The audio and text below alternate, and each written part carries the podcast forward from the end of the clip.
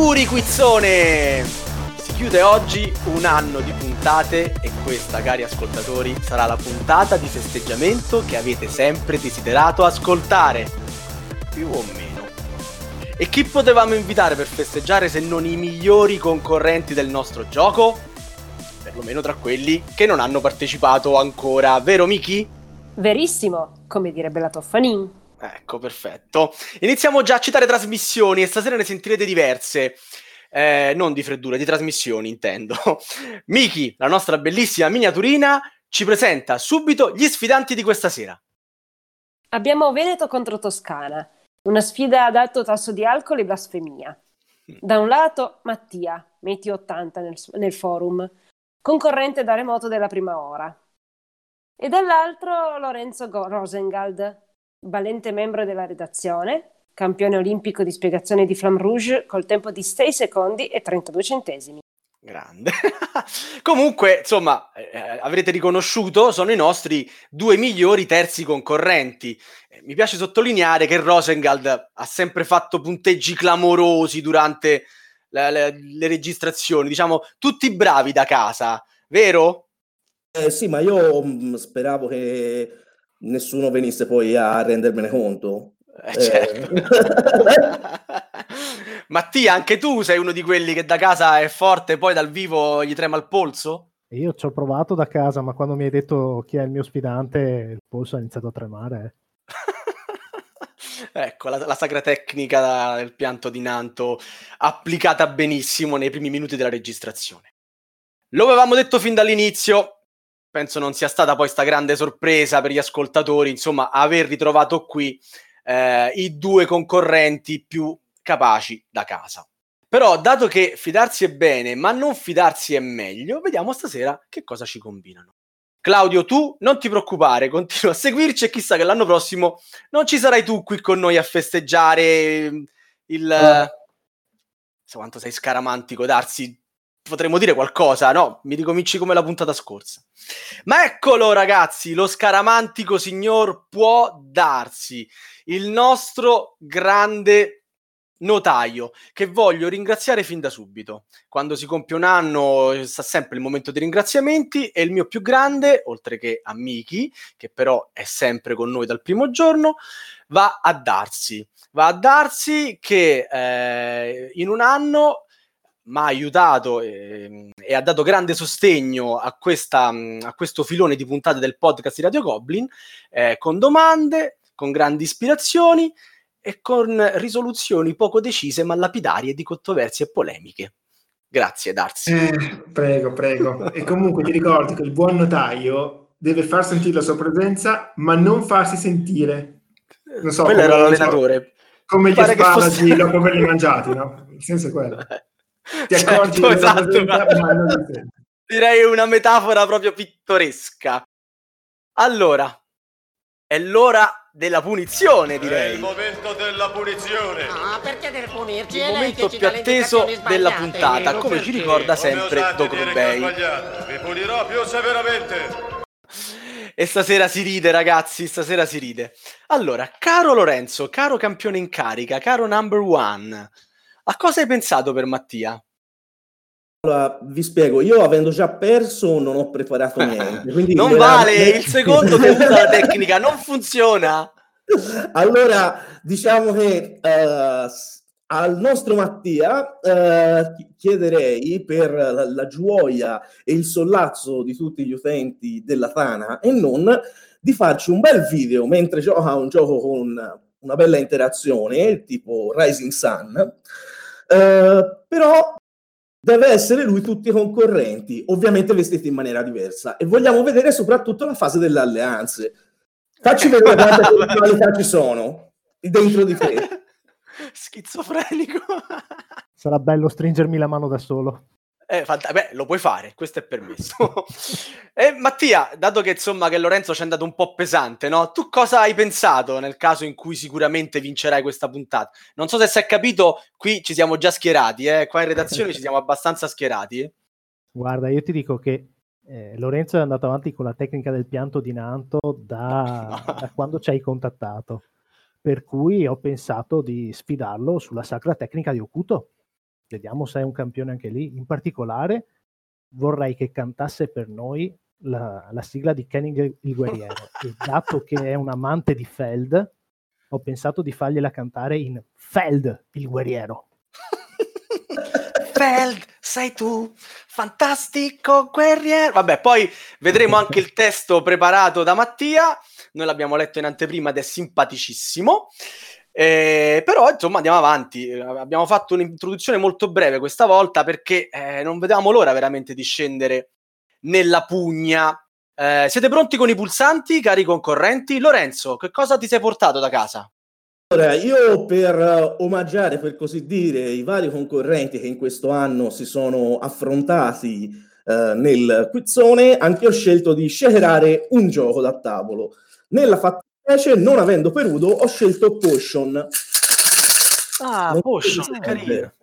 Bravo, ottima scelta. Pensavo che avresti scelto Puerto Rico, però vabbè, non l'aveva mai fatto nessuno. Allora, il progetto iniziale era di battere sulla scatola di pochi arri di neve. Per far sentire male Darsi, solo per guardarsi. Ma Miss Rosengald me l'ha strappata di mano. Chissà perché.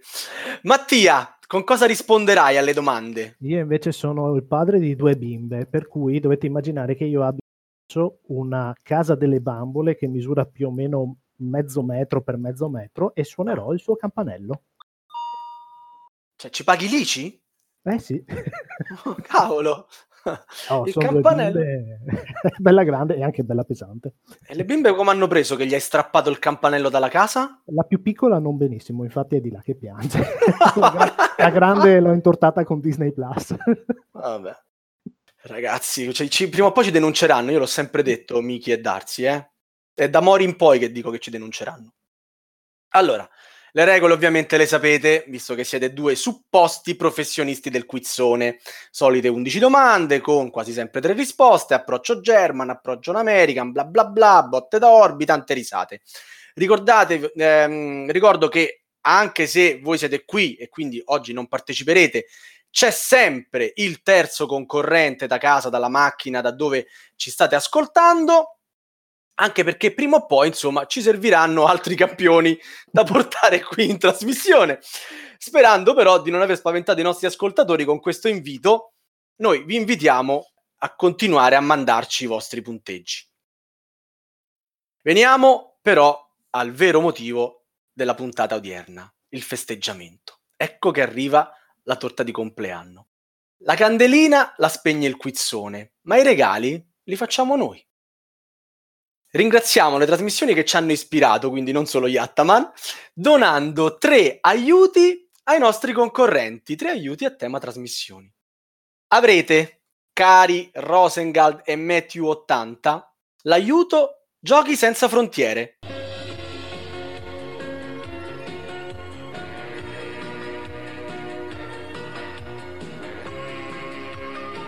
Rosengald sicuramente non era manco nato quando c'era Giochi senza frontiere, quindi io sono già con un vestito ridicolo che corro.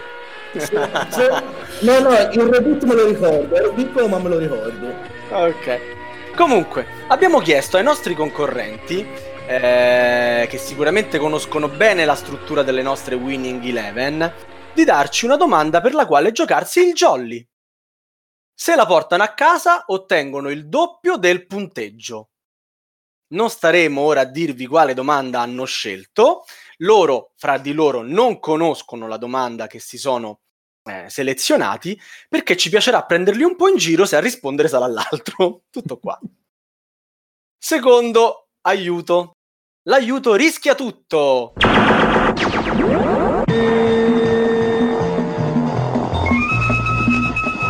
nostro Darsi in Gasburgo.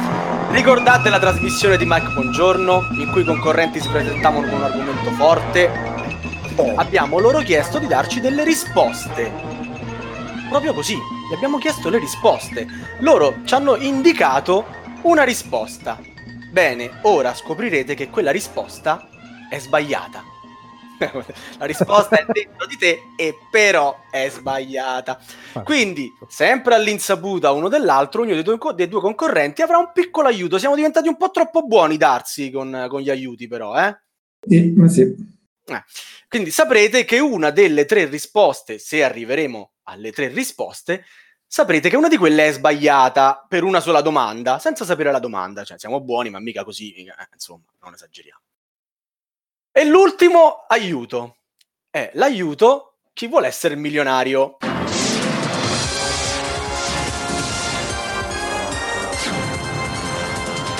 O miliardario, per chi ricorda ancora che una volta si usavano i soldi veri. La telefonata a casa, ovviamente, non poteva esserne un'altra. Una volta sola, i nostri concorrenti potranno chiedere aiuto all'esterno, telefonando. Proprio telefonando. Abbiamo fatto in modo che la telefonata si possa ascoltare anche in registrazione, e c'è una persona, che ancora non vi sveleremo chi è, che li potrà aiutare a selezionare la risposta che ritengono giusta.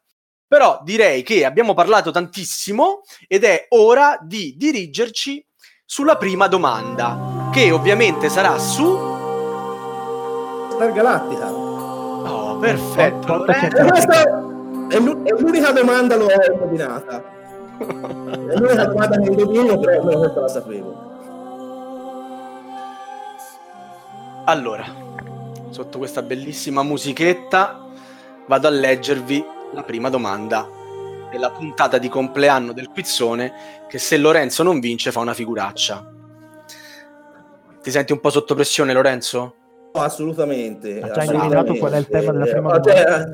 Ho indovinato il tema della... Ma infatti, cioè, ormai... Basta, abbandonata la tecnica del pianto di Nanto. Va bene, ho già vinto io. Io sono spaccato. Vai con la sboronaggine, che comunque aiuta sempre. Però devo essere onesto, dopo aver ascoltato la punizione che dovrebbe fare Mattia, onestamente, un po' di tifo per te, tutto sommato, lo faccio, dai. Io tifo Mattia, Totalmente bella, io tifo per Mattia. Anche sentirti cantare, in effetti, non sarà... non sarà roba da poco. Vabbè, basta ragazzi, andiamo avanti. La domanda è facilissima come al solito, perché abbiamo stabilito con i nostri autori, cioè con me stesso e D'Arsi, che faremo solo domande facili su Battlestar Galactica, perché se no, insomma, rendiamo il gioco troppo antipatico. Quale tra tutti i vari tipi di miniature o segnalini di navi e caccia è l'unico che non viene mai piazzato nello spazio circostante il Galactica?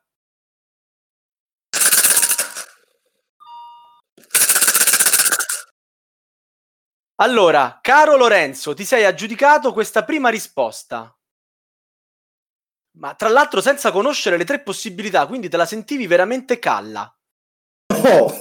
Da vero American, tu sai che a non venir mai piazzati intorno al Galactica sono le miniature o i segnalini di testate nucleari. E secondo te le testate nucleari sono segnalini di navi e caccia? Navi e caccia? Non avevo capito la domanda. Allora, Mattia, dato che anche tu ti eri prenotato, vuoi fare il duro e puro? Voglio, e rispondi anche tu senza sapere a Rosengald chi comanda. Ah, così proprio lo schiaffo morale, quindi non vuoi sapere le tre possibilità. No, anche perché temi il trabocchetto, no? Madonna, il trabocchetto. Vai, spara. È la nave per andare a prendere i rifornimenti, cioè il Raptor.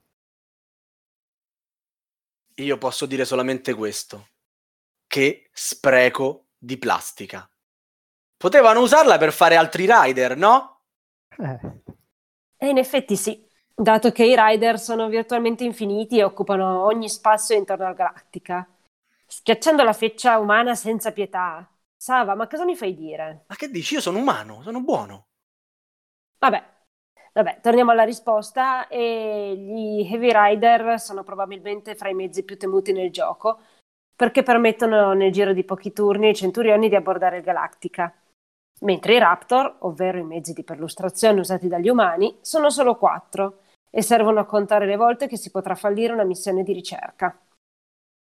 Ecco, che dire, bravo Mattia, che hai risposto alla domanda, tra l'altro con grande sprezzo del pericolo. Ti sei buttato davvero American su una domanda American, complimenti. 1-0 per te, ma siamo solo all'inizio. Siamo pronti alla seconda domanda. Forse non tutti sanno che Curiosità dal mondo dei giochi da tavolo, nonché tentativo di imitazione della settimana enigmistica. Da diversi anni a questa parte c'è sempre più attenzione da parte dei designer al gioco in solitario. Quale titolo fra Friday, Escape Plan e Rising Sun prevede anche una modalità in solitario? Campanello della casa di Barbie per Mattia, che brucia le pozioni di Lorenzo. Addirittura Mattia si butta sulla risposta senza sentire. Beh, giustamente le tre, bene o male. Le tre ce le hai dette. Ve le ho dette, ma magari c'erano degli aiuti nelle risposte. Magari c'era un tranello. O un tranello. Beh, allora, ragioniamo. Tu hai detto prevede anche una modalità solitaria. Rising Sun non prevede una modalità solitario. Friday è solo solitario, per cui resta Escape Plan.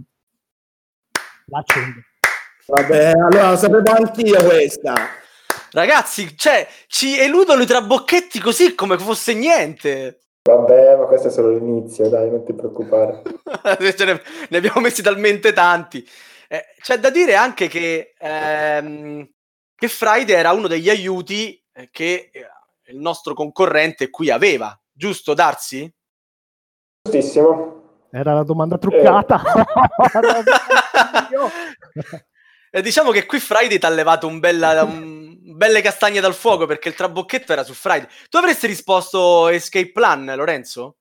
Perché per lo stesso motivo, perché la domanda è anche solitario. Rising Sun è da 3 a 6 giocatori, Friday è solo per uno, Escape Plan, se ricordo bene, da 1 a 4. Ricordi bene, tanto che Michi avrà pochissimo da raccontarci adesso. Direi che la spiegazione della domanda e delle risposte è già stata data, possiamo andare avanti.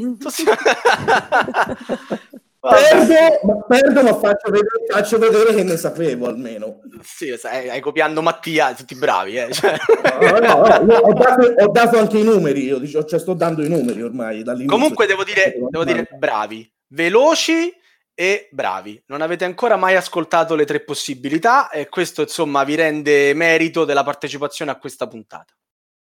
Terza domanda. Qua o si fa la storia o si muove. Storia dei giochi, certo, ma anche storia nei giochi. Per aspera sicitur ad astra è una frase latina dal significato letterale attraverso le asperità alle stelle, e in senso traslato il successo si ottiene solo con la fatica. Tale frase è comparsa in varie forme in opere, per esempio, di Seneca, di Cicerone e di Virgilio. Una forma più moderna è Sic itur ad astra, che troviamo anche come sottotitolo sulla copertina di un bellissimo gioco. Quale? E qui non fanno più gli smargiassi. Allora, le tre possibilità. Non si sentiva dai tempi di Cicerone, tra l'altro. Lo so. Le tre possibilità sono, quindi voi immaginatevi la copertina di 3 scatole e sotto, se ci sta bene, scritto Sicitur ad astra. Antiche 2, Sicitur ad astra. Sit Gloria Roma, Sicitur ad astra. Time of Crisis, Sicitur ad astra. Qual è?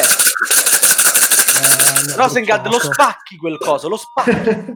Mi ha bruciato. Stavolta ti ha bruciato, bravi tutti e due, che subito però.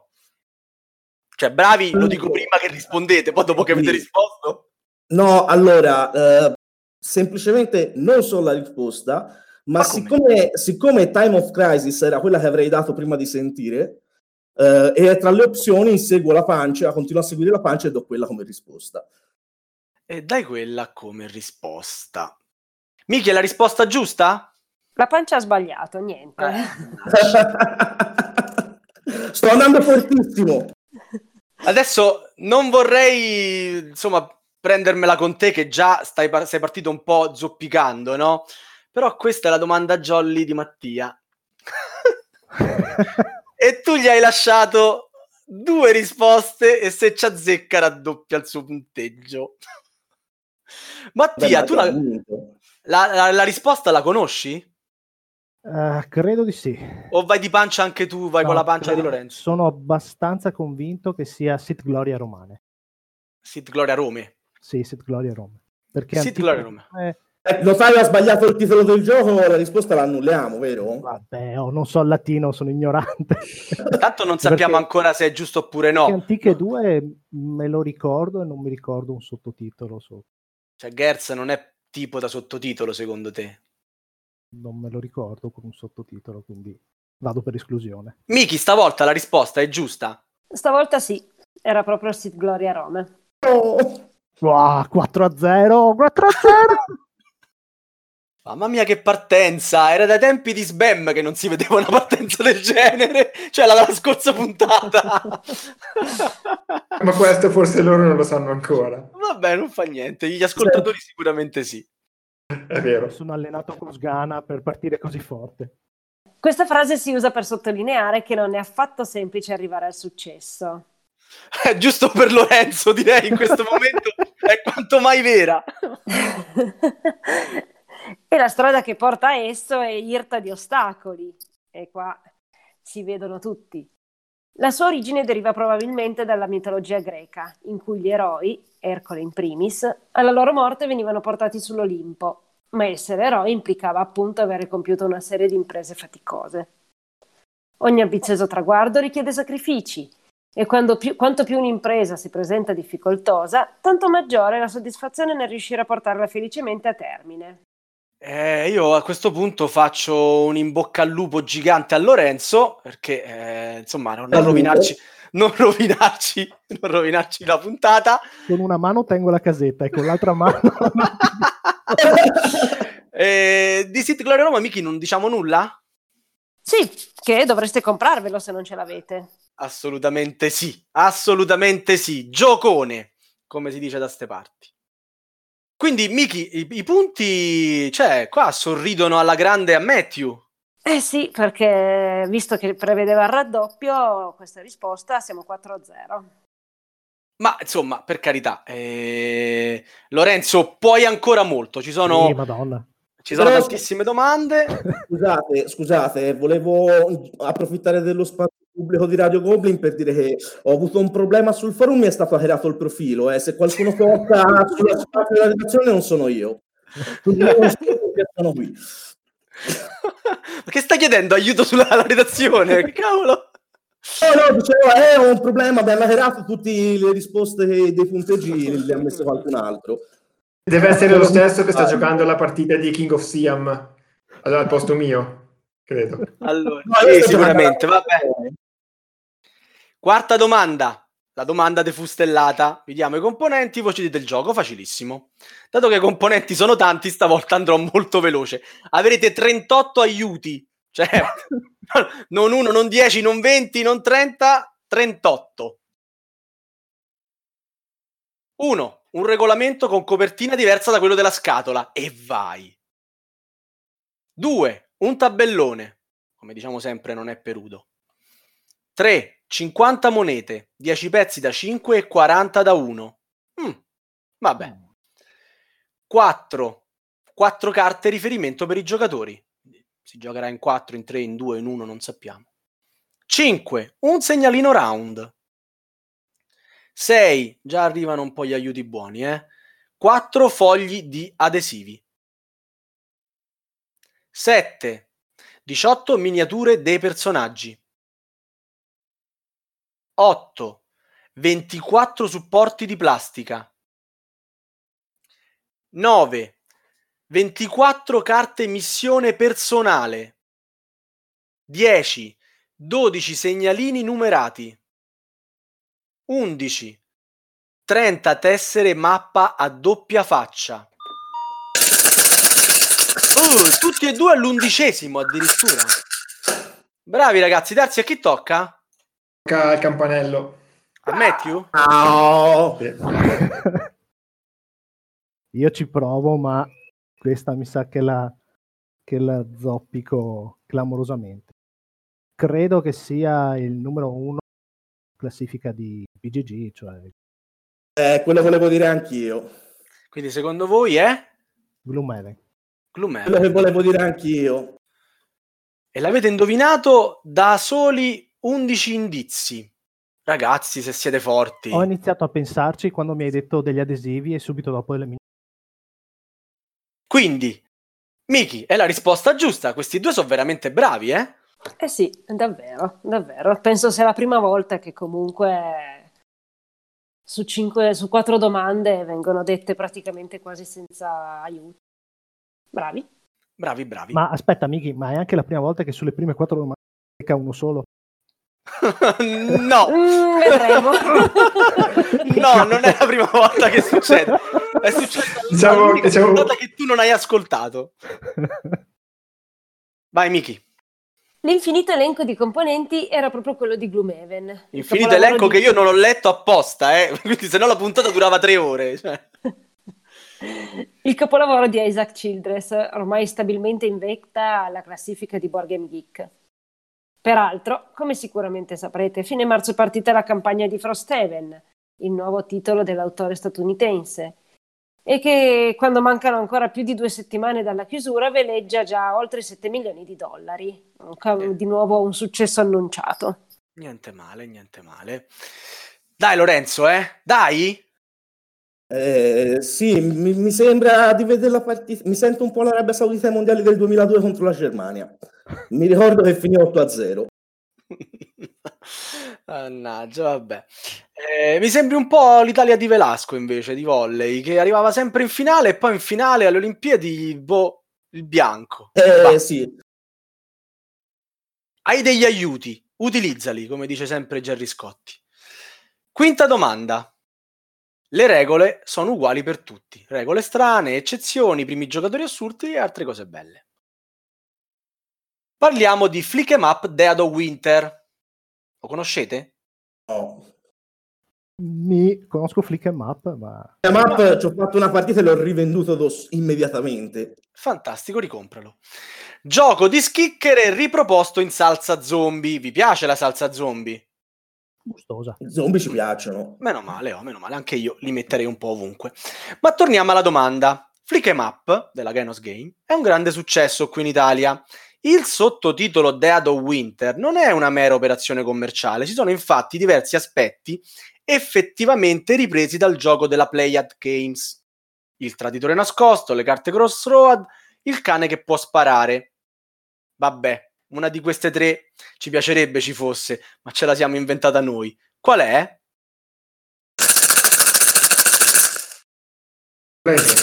Lorenzo. Lorenzo, eri tu, Lorenzo. Allora, direi, non conoscendo minimamente il gioco, ma più o meno per come funziona Flick'em Up, direi che non ci vedrei troppo bene le carte crossroad. Conoscendo Dead of Winter non mi sembra che si prestino al gioco, e poi dalle varie foto che mi ricordo di aver visto del gioco non ricordo carte. Allora, non ricordi carte in Flick'em Up, e Dead of Winter ovviamente è anche famoso per le carte crossroad, no? Sì. Ti pare che facevano un gioco che si chiama Flick'em Up Dead of Winter e non ci mettevano l'aspetto peculiare di Dead of Winter, che non sono solo i zombie, ma sono le carte crossroad? Ci spero tantissimo.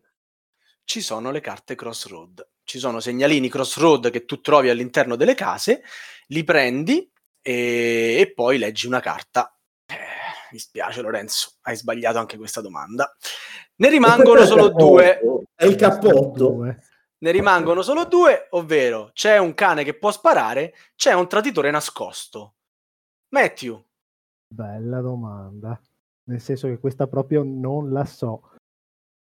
Andiamo per deduzione. Allora, il cane c'era in Dead of Winter. Avere un traditore nascosto in un gioco a squadre di schicchere, perché si è preso da suo padre, cioè era un gioco a squadre, io ci provo, non ha il traditore nascosto. Grandiosi tutti e 2, avete beccato il trabocchetto in pieno. Stupido cane. È il cane che non c'è, il traditore c'è. Ma adesso ci racconta qualcosa Michi, ci spiega un po' il gioco. I nostri autori avrebbero potuto fare i designer. Già. E invece sono qui a scrivere domande, vabbè. Già, grazie.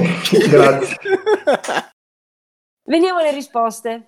In Flick'em Up Dead of Winter esiste una modalità tra gli scenari, il nono, intitolato A Casa. Decisamente a tema, a casa. A casa state sì. A casa. In cui ogni squadra di superstiti avrà un obiettivo comune e uno segreto. Per vincere dovrà risolverli entrambi. Potrebbe anche capitare che l'obiettivo segreto sia la tua squadra deve perdere. In quel caso dovrà riuscire a far vincere gli avversari ma senza farsi scoprire, pena l'esilio. Praticamente come Dead of Winter. Ovviamente sono presenti anche le tessere e le carte crossroad, vera peculiarità del gioco originale, che impongono ai vari sopravvissuti scelte difficili, solitamente punitive, tra una schicchera e l'altra. E niente, manca sto cane che fa troppo ridere col fucile in mano in Dead of Winter, però okay. Ci piaceva ritrovarlo anche nel gioco di schicchere, ma non ce l'hanno messo, magari una prossima espansione e ci faranno una citazione a me a D'Arsi per... Possibile ora ho ancora molto voglia di giocare a Flick'em Up. Vabbè, però nulla di fatto. Com'è il punteggio, Michi, tanto per ricordare a Rosengald di svegliarsi? 5-0. Stiamo alla sesta domanda. Ancora ce la puoi fare, calcolando che c'hai ancora la domanda Jolly, su. Sì. Allora, la domanda paralisi d'analisi. Un attimo che ci penso e poi ve la faccio. A me fa sempre ridere questo. Fa sempre ridere, io sono qui che mi trattengo a fatica. Allora, guarda, mi sono pestato il piede da solo per non ridere. Alla Copcon, un paio di mesi fa, quanto era bella la vita alla Copcon, sì. Il qui presente Rosengald ci ha spiegato e poi battuto, maledetto, a Trapwords, e qui ora cercheremo di prenderci la rivincita e mi pare darsi che lo stiamo già facendo. Sì. Quindi il punto va direttamente a Mattia. No, non è vero. Posso dire una cosa? Se dovessi scegliere tra vincere questa puntata e ribattere Sava a Trapword, rivincerei a Trapword. E allora ti sta bene perdere 11-0.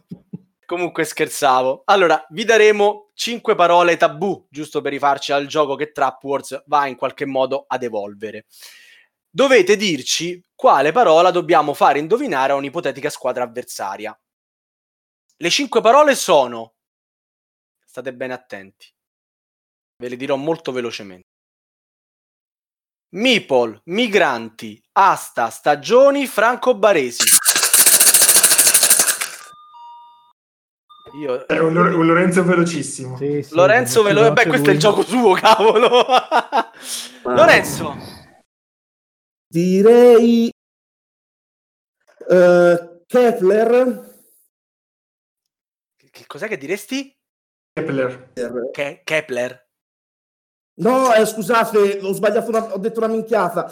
Kepler. Scusate, passatemi il francese. Ho sbagliato, ho avuto un lapsus. Che volevi dire? Dai. Volevo dire Keyflower, che si scrive con le stesse lettere di Kepler, quindi te lo possiamo passare per buono. Quindi no, la tua risposta ufficiale definitiva è Keyflower. Ora l'accendiamo. Keyflower. Peccato, perché la risposta giusta era Kepler. Ovviamente no. Keyflower è la risposta giusta, Michi? È giusta. Mannaggia, ci ha ribattuto un'altra volta a Trapwords, Darsi. È forte.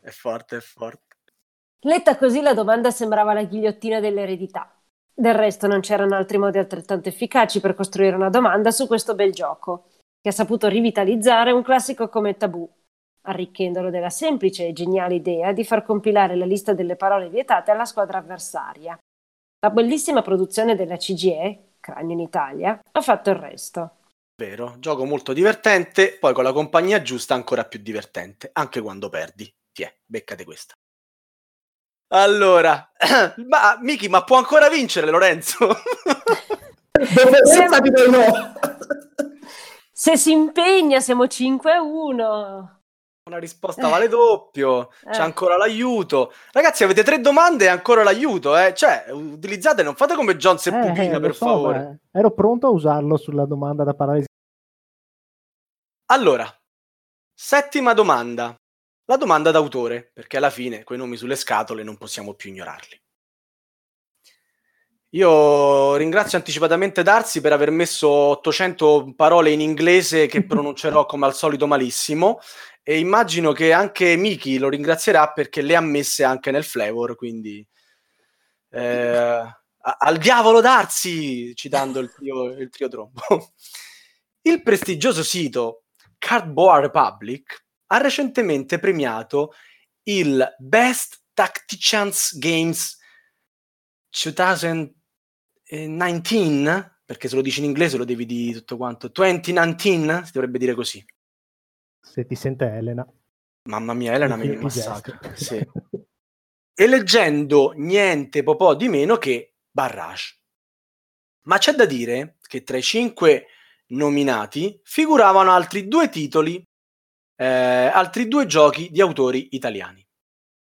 Ora vi chiedo, quale gioco tra Terramara, Teotihuacan, Trismegistus non è incluso tra i nominati? E Lorenzo dice che lo sa. Io? Mattia, perdonate, sì, Mattia, il campanello di casa, lo so, io inconsciamente spero che Lorenzo... E ti dirò di più. Mi gioco l'aiuto da casa. Allora. È il momento. Parte la telefonata. Così me lo... Sei doppiamente infame, mi fai rileggere la domanda con tutti questi... Speriamo che risponda.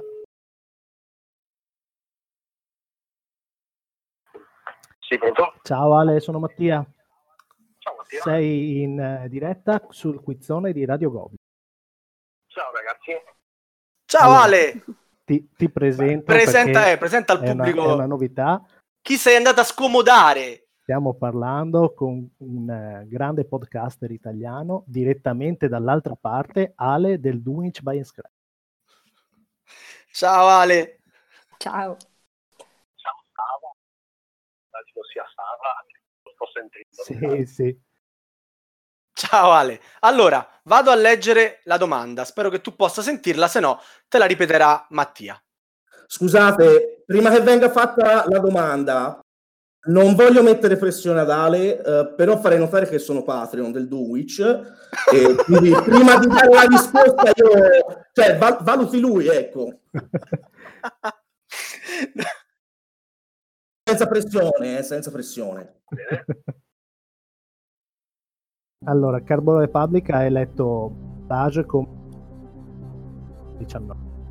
Su una lista di 5 candidati. In questa lista di 5 candidati c'erano anche altri 2 giochi di autori italiani. Quali tra questi 3, cioè Terramara, Teotihuacan e Trismegistus, non era all'interno di quella lista? Ok. Detto tra noi, io non ne ho la più pallida idea. So che 2 sono dello stesso autore, mentre Terramara non lo è. Trismegistus c'è sicuro e sarebbe da dire Teotihuacan perché non è no. 2019? No, Teotihuacan secondo me c'è Terramara, secondo me è Terramara la risposta. No, io mi fido, ti ho chiamato apposta, quindi accendiamo Terramara, è la vostra risposta definitiva. È la nostra risposta definitiva, vero? Sì. Penso che sia quella giusta. Allora, per un momento ho sperato che diceste Teotihuacan perché così Lorenzo magari rientrava in partita, ma la risposta esatta è Terramara. Bravo, bravissimo Ale, e hai usato benissimo il tuo potere, il tuo aiuto. Grande Ale, sì. Grandissimo. Mi raccomando. Guarda, sono toccando ferro 6-1. Dai. Restano 5 domande, io spero di farcela. Grazie ancora Ale, ci vediamo dall'altra parte. Grazie Ale, ciao. Vai Michi. Il popolare Cardboard allora riparto. Il popolare Cardboard Republic, nato nel 2012, è ormai un affermato riferimento nell'ambiente.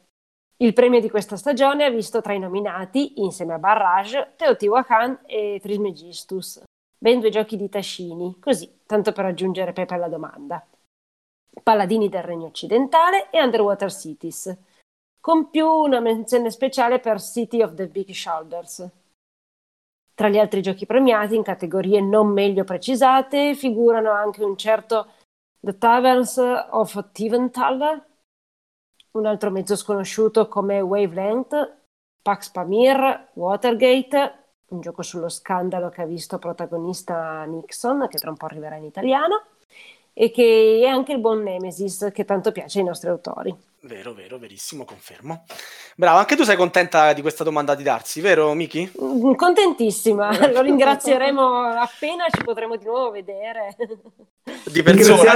Di persona. Cioè. È vero, che non ho messo le rispettive categorie dei vari premiati. Ah, certo, grazie. Anche perché erano incapibili. Va bene, va bene. Punteggio? Siamo 6-1. Ah, quindi a una sola domanda dal 7-1 che tanto ci piace, vero Lorenzo? Questo fu Fiorentina, sì, che sai. 7-1, ma a me piace 7-1 alla Roma comunque. Ah, ecco, ok, va bene. Allora... Casco sempre in piedi, anche perché noi fiorentini ci si deve accontentare di poco. Vabbè. Ottava domanda. Geografia... I crollati sono più buoni, no? Geografia, scienze e altre materie ormai inutili, in memoria dei bei vecchi tempi quando la cultura era ancora apprezzata. Ciarlatani di Quedlinburgo è uno dei maggiori successi degli ultimi anni, anche se non ne capisco il motivo. Lascia fare, vai, che c'è il suo perché. Se lo dici te. Comunque l'ambientazione è quella di una fiera magica della durata di 9 giorni che si tiene nella amena cittadina di Quedlinburgo, forse inventata dall'autore austriaco Wolfgang Warsch, o forse davvero esistente da qualche parte in quello che ora, anzi in quello che allora era il Sacro Romano Impero. Insomma, in quale nazione odierna si trova Quedlinburgo?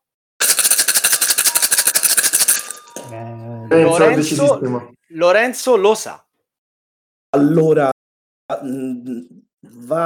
credo che sia Germania. Credo che sia, certo, in Germania. Li fanno in Germania, la città sarà in Germania, certo non è... No, mi pare che sia tipo in Baviera, non vorrei dire una bischerata, però... C'hai Google aperto sul Maps? No, non ho Google aperto sul Map, se volete vi mando lo screen. No, vado grazie. A memoria vagamente. Va bene. Michi, abbiamo scongiurato sto 7-1.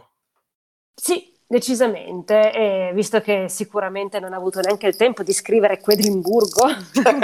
Magari non sa nemmeno come si scrive. No, lo sa. Esiste davvero, ed è una cittadina di poco meno di 25.000 abitanti della Sassonia-Anhalt. Più o meno a metà strada tra Hannover e Lipsia. Quedlinburgo vanta almeno 10 secoli di storia e alcuni suoi edifici di epoca medievale e rinascimentale, molto ben conservati, sono patrimonio dell'UNESCO. E colpo di scena era la domanda jolly di Rosengald. No. Che però ha detto Sassonia, vedi, quando prima aveva detto Baviera. Ho sbagliato, ma se posso fare un attimo lo sborone, e tanto non avrei motivo visto che sto perdendo male, è perché mi ricordavo che era uno dei luoghi dei principi elettori del Sacro Romano Impero. Bravo.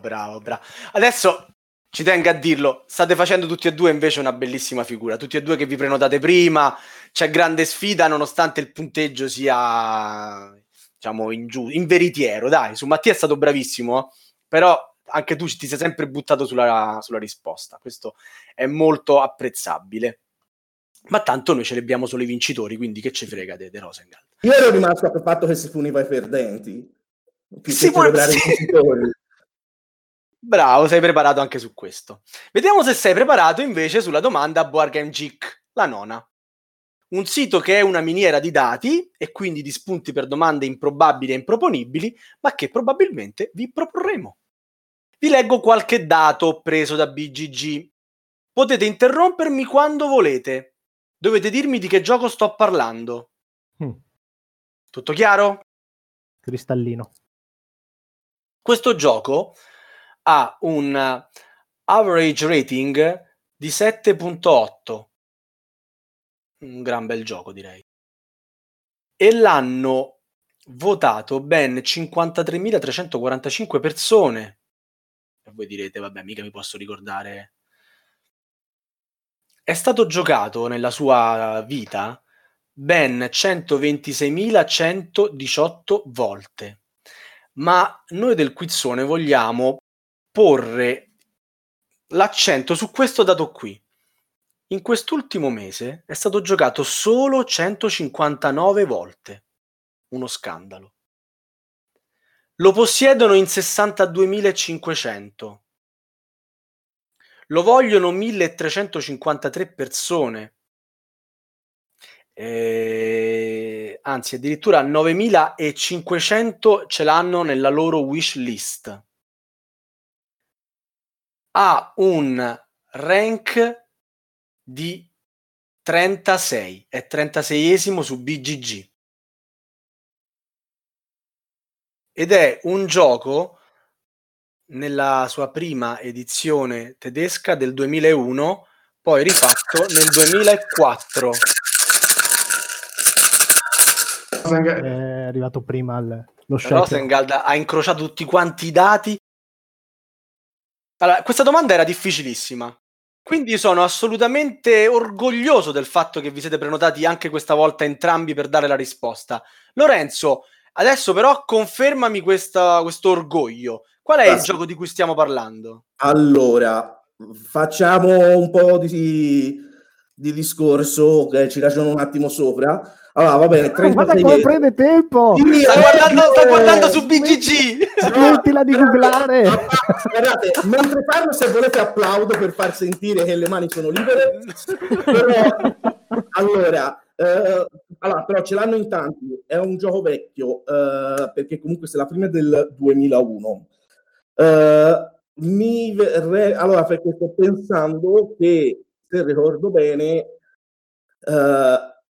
nel 2001 lo Spiel des Jahres andò a un certo Carcassonne, però c'erano 129 giocate, sono indeciso perché poi l'edizione del 2001 e poi del 2004 ne è stato fatto, non lo so, però vorrei dire Puerto Rico, però mi dispiacerebbe fosse caduto così in basso sulla classifica. Diciamo Puerto Rico, dai. No, però aspetta, Puerto Rico è del 2002. Puerto Rico è del 2002. Allora, io non vorrei che quel dato mi avesse... Quante risposte! Che avesse fuorviato. Non ti sto dicendo che è giusto o sbagliato quello che dici, voglio solo essere preciso perché poi col notaio sono guai. Il 2001 è una versione che è stata rimpiazzata, così ci dice BGG, dalla versione del 2004, che è l'anno ufficiale di pubblicazione, diciamo, dell'edizione che giochiamo ancora oggi, ok? Detto questo, non ti sto dicendo che è giusto o sbagliato la risposta che hai dato. Se vuoi, puoi confermarmi Puerto Rico. Madonna delle rose, direi 2000 qua. Tanto deve essere dai, sì, voglio dire Puerto Rico, anche se mi dispiace che sarebbe uno scandalo che fosse così in basso. Ma è per quello anche che noi ci siamo scagliati contro i giocatori americani che registrano così poche partite a questo gioco. Michi, è la risposta giusta? No, non è Puerto Rico. Purtroppo anche non è. Se era una delle tre possibilità. Meno male, mica tanto, perché era una delle tre possibilità. Vale, va bene, basta che Puerto Rico sia più in alto. Puerto Rico... c'ha solo 777 giocate in quest'ultimo mese, che anche per noi quello è abbastanza scandaloso ed eravamo lì per selezionarlo. Però quest'altro gioco ci ha lasciato ancora più male, perché 159 per un capolavoro di questo calibro erano davvero poche. Le tre possibilità, come abbiamo detto, contenevano anche Puerto Rico, Mattia. Le altre due sono Agricola e Alta Tensione. Quale gioco secondo te è quello di queste statistiche? Secondo me è uno dei plurivincitori della Geek Mess, cioè Alta Tensione. Sì, perché Agricola è dopo, Agricola è uscito dopo. Michi, ed è giusto. Giusto, Agricola è del 2007. Bravo Mattia. Bravo Mattia. 7-1! No,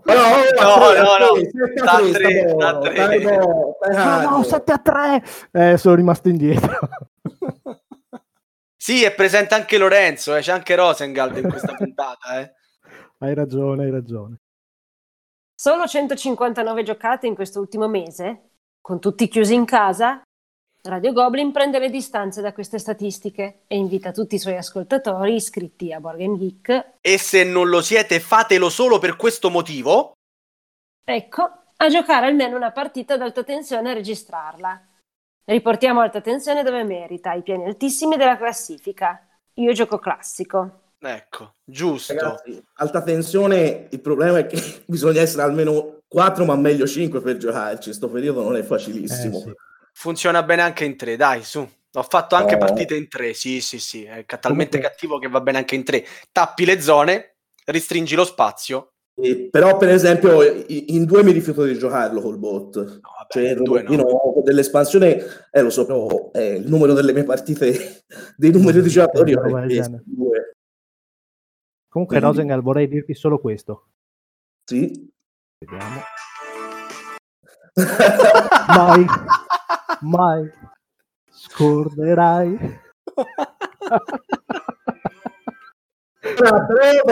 Voglio dire una cosa, per scusarmi, avevo detto che l'avrei usata questa cosa e che Mattia è vecchio e ha avuto 11 anni per prepararsi a questa puntata.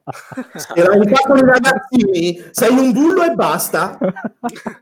Mattia fortissimo, cavolo, dovevamo metterlo contro Sbam. Comunque non vedo l'ora di sentirlo cantare questo Feld, il guerriero. Mi raccomando la T, che poi Infinity Jest si arrabbia. Vabbè, punteggio clamoroso. Comunico a tutti i nostri ascoltatori che io e Darsi abbiamo deciso di non studiare un dispositivo di catch-up per la seconda stagione, che inizierà dalla prossima puntata con 2 ospiti veramente clamorosi, ma niente spoiler, se no poi può darsi qua mi bacchetta, ma abbiamo deciso, per il piacere di tutti quanti, di peggiorare le punizioni. Quindi sappilo, Lorenzo, che te la sei cavata abbastanza a buon mercato, ok? E a proposito di Io Gioco Classico, eccoci arrivata alla 10ª domanda. Io domando classico, perché alla fine è qua che si vedono i fuori classe. Quanti tipi differenti di aste si utilizzano per assegnare i quadri in Modern Art di Knizia? Anche qui Mattia si prenota prima di conoscere le 3 possibilità. Provo a chiederti solo una cosa, se vuoi dirmela. Tu vuoi le tipologie di aste o vuoi il numero? Quanti tipi differenti di aste? Quindi il numero. 5. 5. È 5 la risposta giusta, Michi? 5 non è la risposta giusta. Allora, solo stai buono. Stai buono. Tu puoi ascoltare le risposte. No, ma volevo dire, visto che siamo arrivati in fondo, mi sembra il momento giusto di fare la chiamata a casa per farvi salutare il mio amico. Benissimo. No, perché tu non conosci... Non ho mai giocato a Modern Art. Perfetto, allora mi pare il momento buono di chiamarlo. Okay. Va benissimo. Allora, un attimo solo. Momento della telefonata a casa di Rosengald. Altro collega della redazione, e in realtà me l'ero tenuto buono per la stessa in cui ha chiamato. Eccolo qua, aspetta un attimo che ti presento Mirko, ovvero sto parlando del curatore della rubrica calcio di inizio della trama di Kickstarter, ovvero il nostro Goccia. Ciao a tutti, si usa dire così, no? Mirko, spero che tu riesca a sentire la domanda, se no Lorenzo te la ripeterà. Quanti tipi differenti di aste si utilizzano per assegnare i quadri in Modern Art di Knizia? Mattia ha già risposto 5 ed è la risposta sbagliata. Rimangono così due possibilità per Lorenzo: 3 oppure 4. Io di pancia avrei detto 4, perché mi ricordo che ce n'era vari, però non avendo mai giocato ho detto chiamiamo il nostro goccia. E ti hai fatto di molto bene, se volevi perdere la grande. Ho già perso, tranquillo. Sì, no, ma ti ho chiamato giusto per far sentire la tua suave voce ai telespettatori, agli ascoltatori, perché tanto in realtà puoi dire che ti pare, perché ho già perso. Allora posso, io potrei dire che quando muovi il Mac verso la fabbrica vinci dopo il preposto che hai mosso sul palivo. Allora chiederei 4, così, benissimo. Allora il nostro goccia dice 4 e quindi direi 4 anch'io, dai, la confermiamo. Va bene, 4 è la risposta giusta. Era giusta, dai, allora non ci licenziano dalla redazione. Asgaroth non ci licenzia ancora dalla redazione. Povero Asgaroth. Ragazzi, c'ha un nick impronunciabile, Marco, ben via. E ci ho provato a me mi ci hanno preso in giro, una vita, quindi va bene che ci sia anche tu. Dai, allora saluta tutti, Goccia. Grazie Mirko, ciao. Ciao Mirko. Ciao. 5 è il numero degli artisti. C'era il trabocchetto. Mattia, c'era il trabocchetto, ora ascolterai. Modern Art è uno dei capolavori di quel volpone di Reiner Knizia. Uno dei più eleganti e divertenti giochi basati su una meccanica, quella delle aste, appunto, tanto bella quanto spesso mal sopportata. Non si sa bene perché. È vero, è bellissima, non capisco. I 4 tipi di asta, per chi non lo sapesse, sono l'asta libera, ossia quella classica coi rilanci, il giro secco, in cui si può fare solo una puntata per ciascuno, l'asta al buio, nascondendo l'importo offerto nel pugno, e infine l'asta a prezzo fisso, in cui opera va al battitore se nessuno è disposto a pagare quanto da lui proposto. Il 5° tipo, l'asta doppia, si riferisce al fatto che i quadri offerti sono 2, ma ciò avviene con una delle 4 modalità descritte stabilita dalla seconda opera messa all'asta, quindi in realtà sono proprio solo 4. Quindi erano 4. E c'era il trabocchetto. E quindi alla fine però potremo freggiarci di aver fatto cadere nel trabocchetto quello che è il campione della puntata. Perché alla vigilia dell'ultima domanda la situazione qual è, Michi? Siamo 7-4. 7-4, quindi insomma Lorenzo mi sa che devi fare un po' di scuola di canto, riscalda l'ugola. No, credo che canterò male di proposito, peggio di quanto ti accanto. No, quando leggerai il testo ti commuoverai. Sì, vedrai che... Sì, ma il vero giocatore non sa perdere. No, non è vero.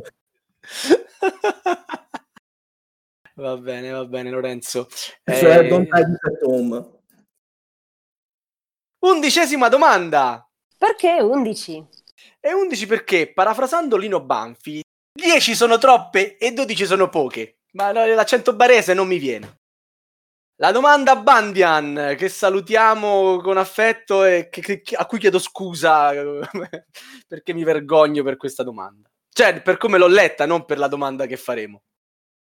Allora, è l'ultima domanda della puntata del compleanno del Quizzone e abbiamo pensato, insomma, di fare una cosa autoreferenziale, perdonateci. Pensavo di farla valere 3 punti per far recuperare il niente che up al Quizzone, no. Chi perde le prende proprio toste in faccia. Però è un'ottima idea, per me va bene. No. Darsi, però non ti procuro più i giochi.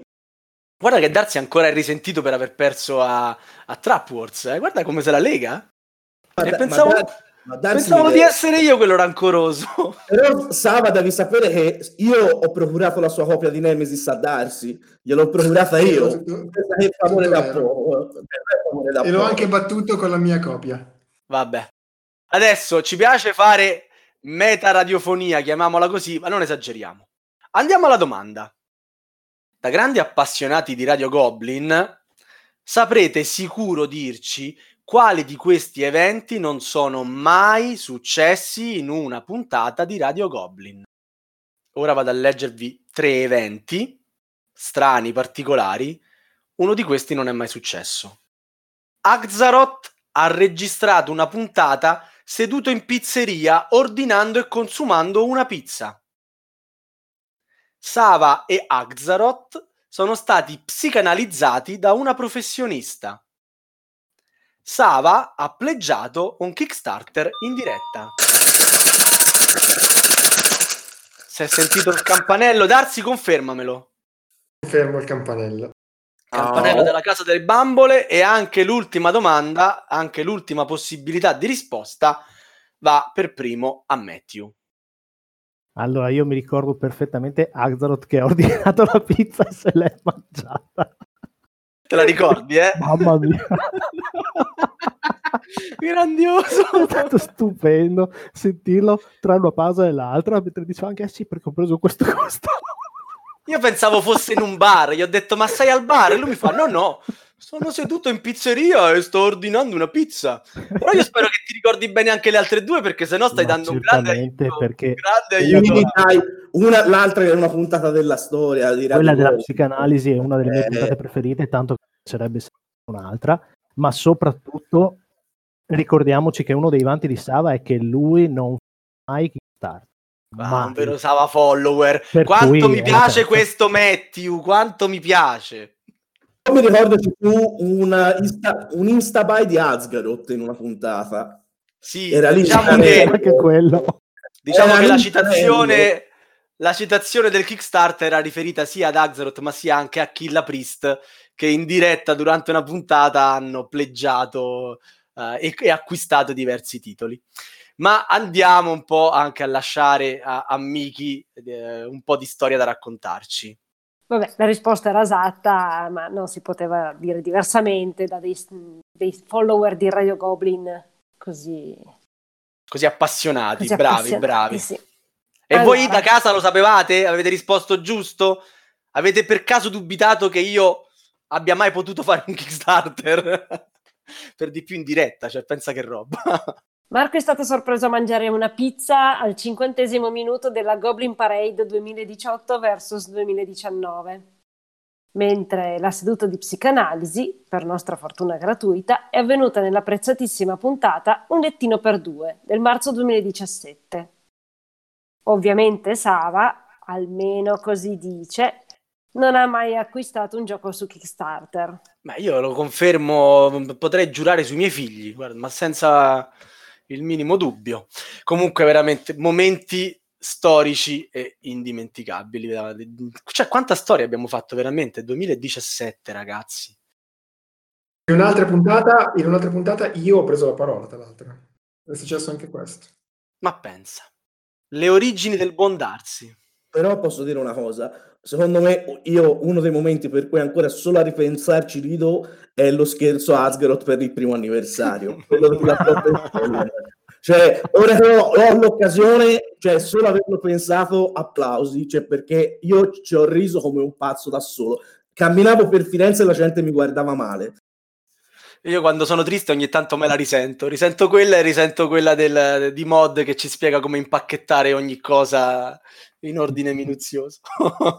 Sono puntate che mi fa, oppure quella di Natale coi giullari in cui ci spacchiamo dalle risate con Teo a fare le punizioni, sì. Ma ragazzi sì.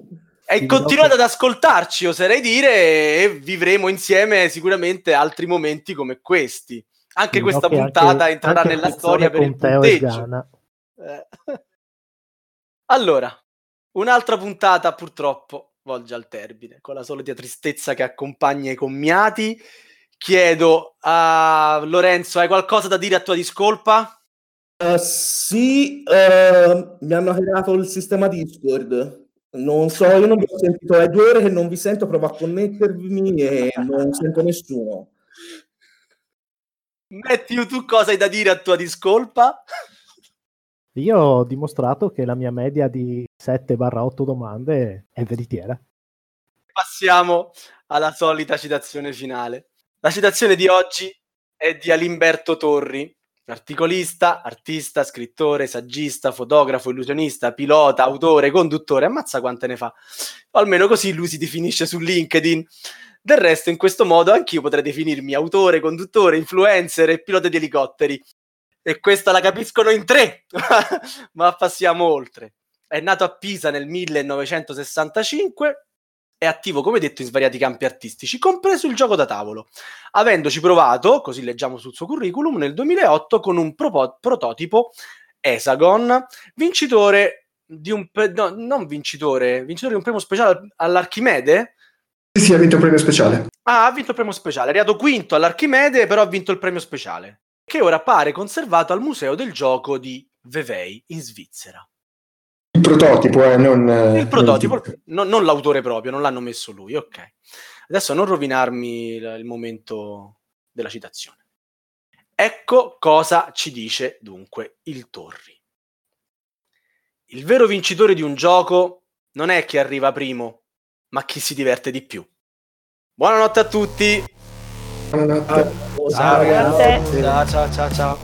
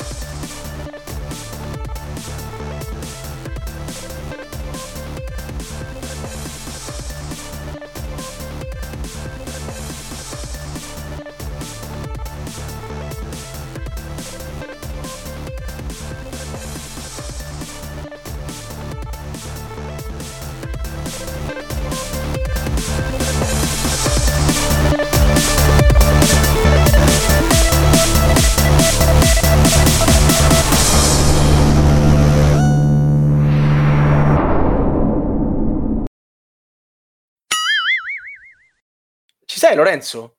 Sì, sono qui, stavo pensando... Okay. No, stavo pensando che siamo 5-1, che è il risultato del derby Roma-Lazio del 2001-2002, quello con 4 gol di Montella. Non erano tutti e 5 di Montella, scusa, ma io ancora me lo ricordo. Il quinto è spallonetto di Totti da fuori aria. Ah, va bene. Vabbè, consolati col risultato della Roma, va, io lo faccio sempre, te lo concedo.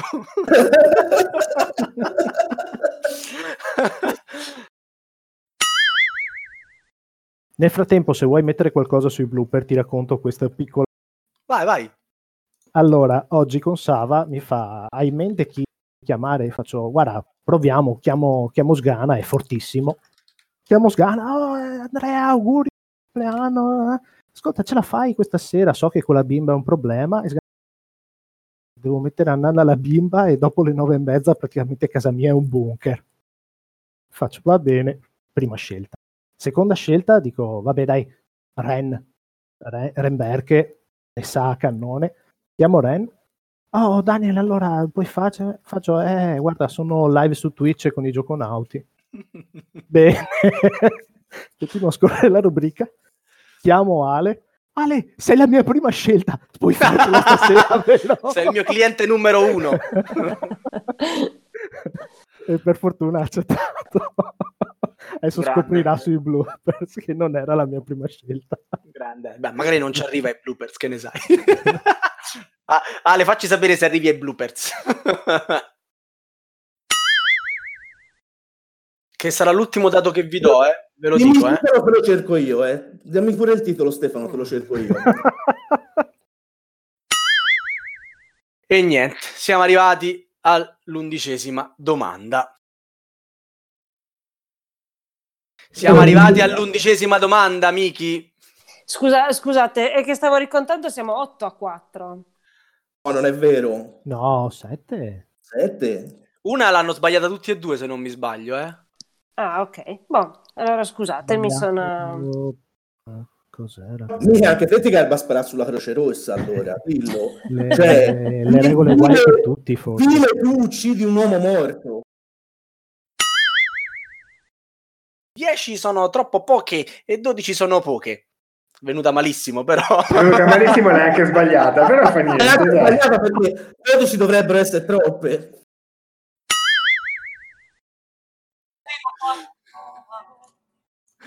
Che cos'è? Che cos'è la pezza d'arsi?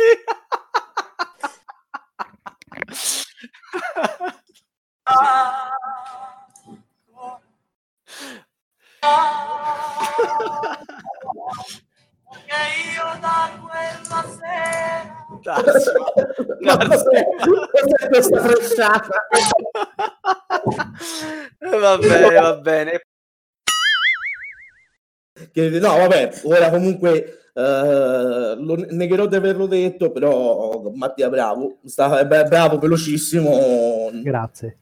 Bravissimo Mattia, veramente complimenti. È stato anche molto, molto merito di Ale. Ricordiamo la mia scelta numero uno tra le persone. La scelta numero uno, anche lui era il primo degli ultimi tra le scelte praticamente. Per rimanere... rimaneva Zaia, credo, dopo di lui.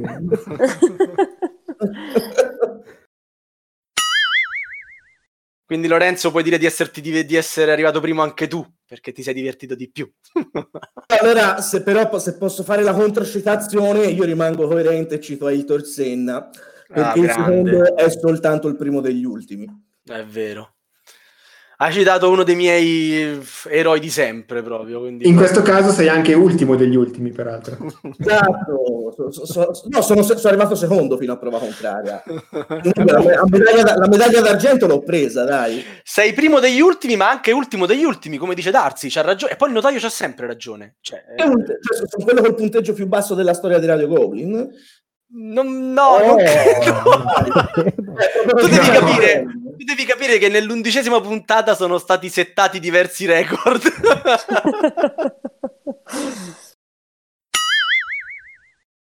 Sì, erano 8-2. 8-2. Sono stato più dignitoso, allora, dai. Vabbè, consoliamoci con l'aglietto. Oh, ragazzi. D'Arsi, alla prima domanda già c'è lavoro per te. Ho sentito un campanello debole, ma prima direi... vai! Figurarsi che io avevo prima sentito gli ingredienti per fare la pozione. Comunque, il notaio è Cassazione qua da noi, c'ha sempre ragione lui. Ho detto prima Lorenzo. Ah, ecco. E allora perché dici prima il campanello? Perché non mi ascolti? Ah, ragazzi, ha detto prima il campanello? Io ho sentito, un flebile campanello, ma prima è partito il sacco. Ah, cioè fai anche la suspense nell'annotazione, cioè siamo a livelli altissimi. Mi dici che non parlo, infarcisco il discorso. Grazie. Perché D'Arsi è il notaio sceneggiatore. Può darsi che tutti sognano.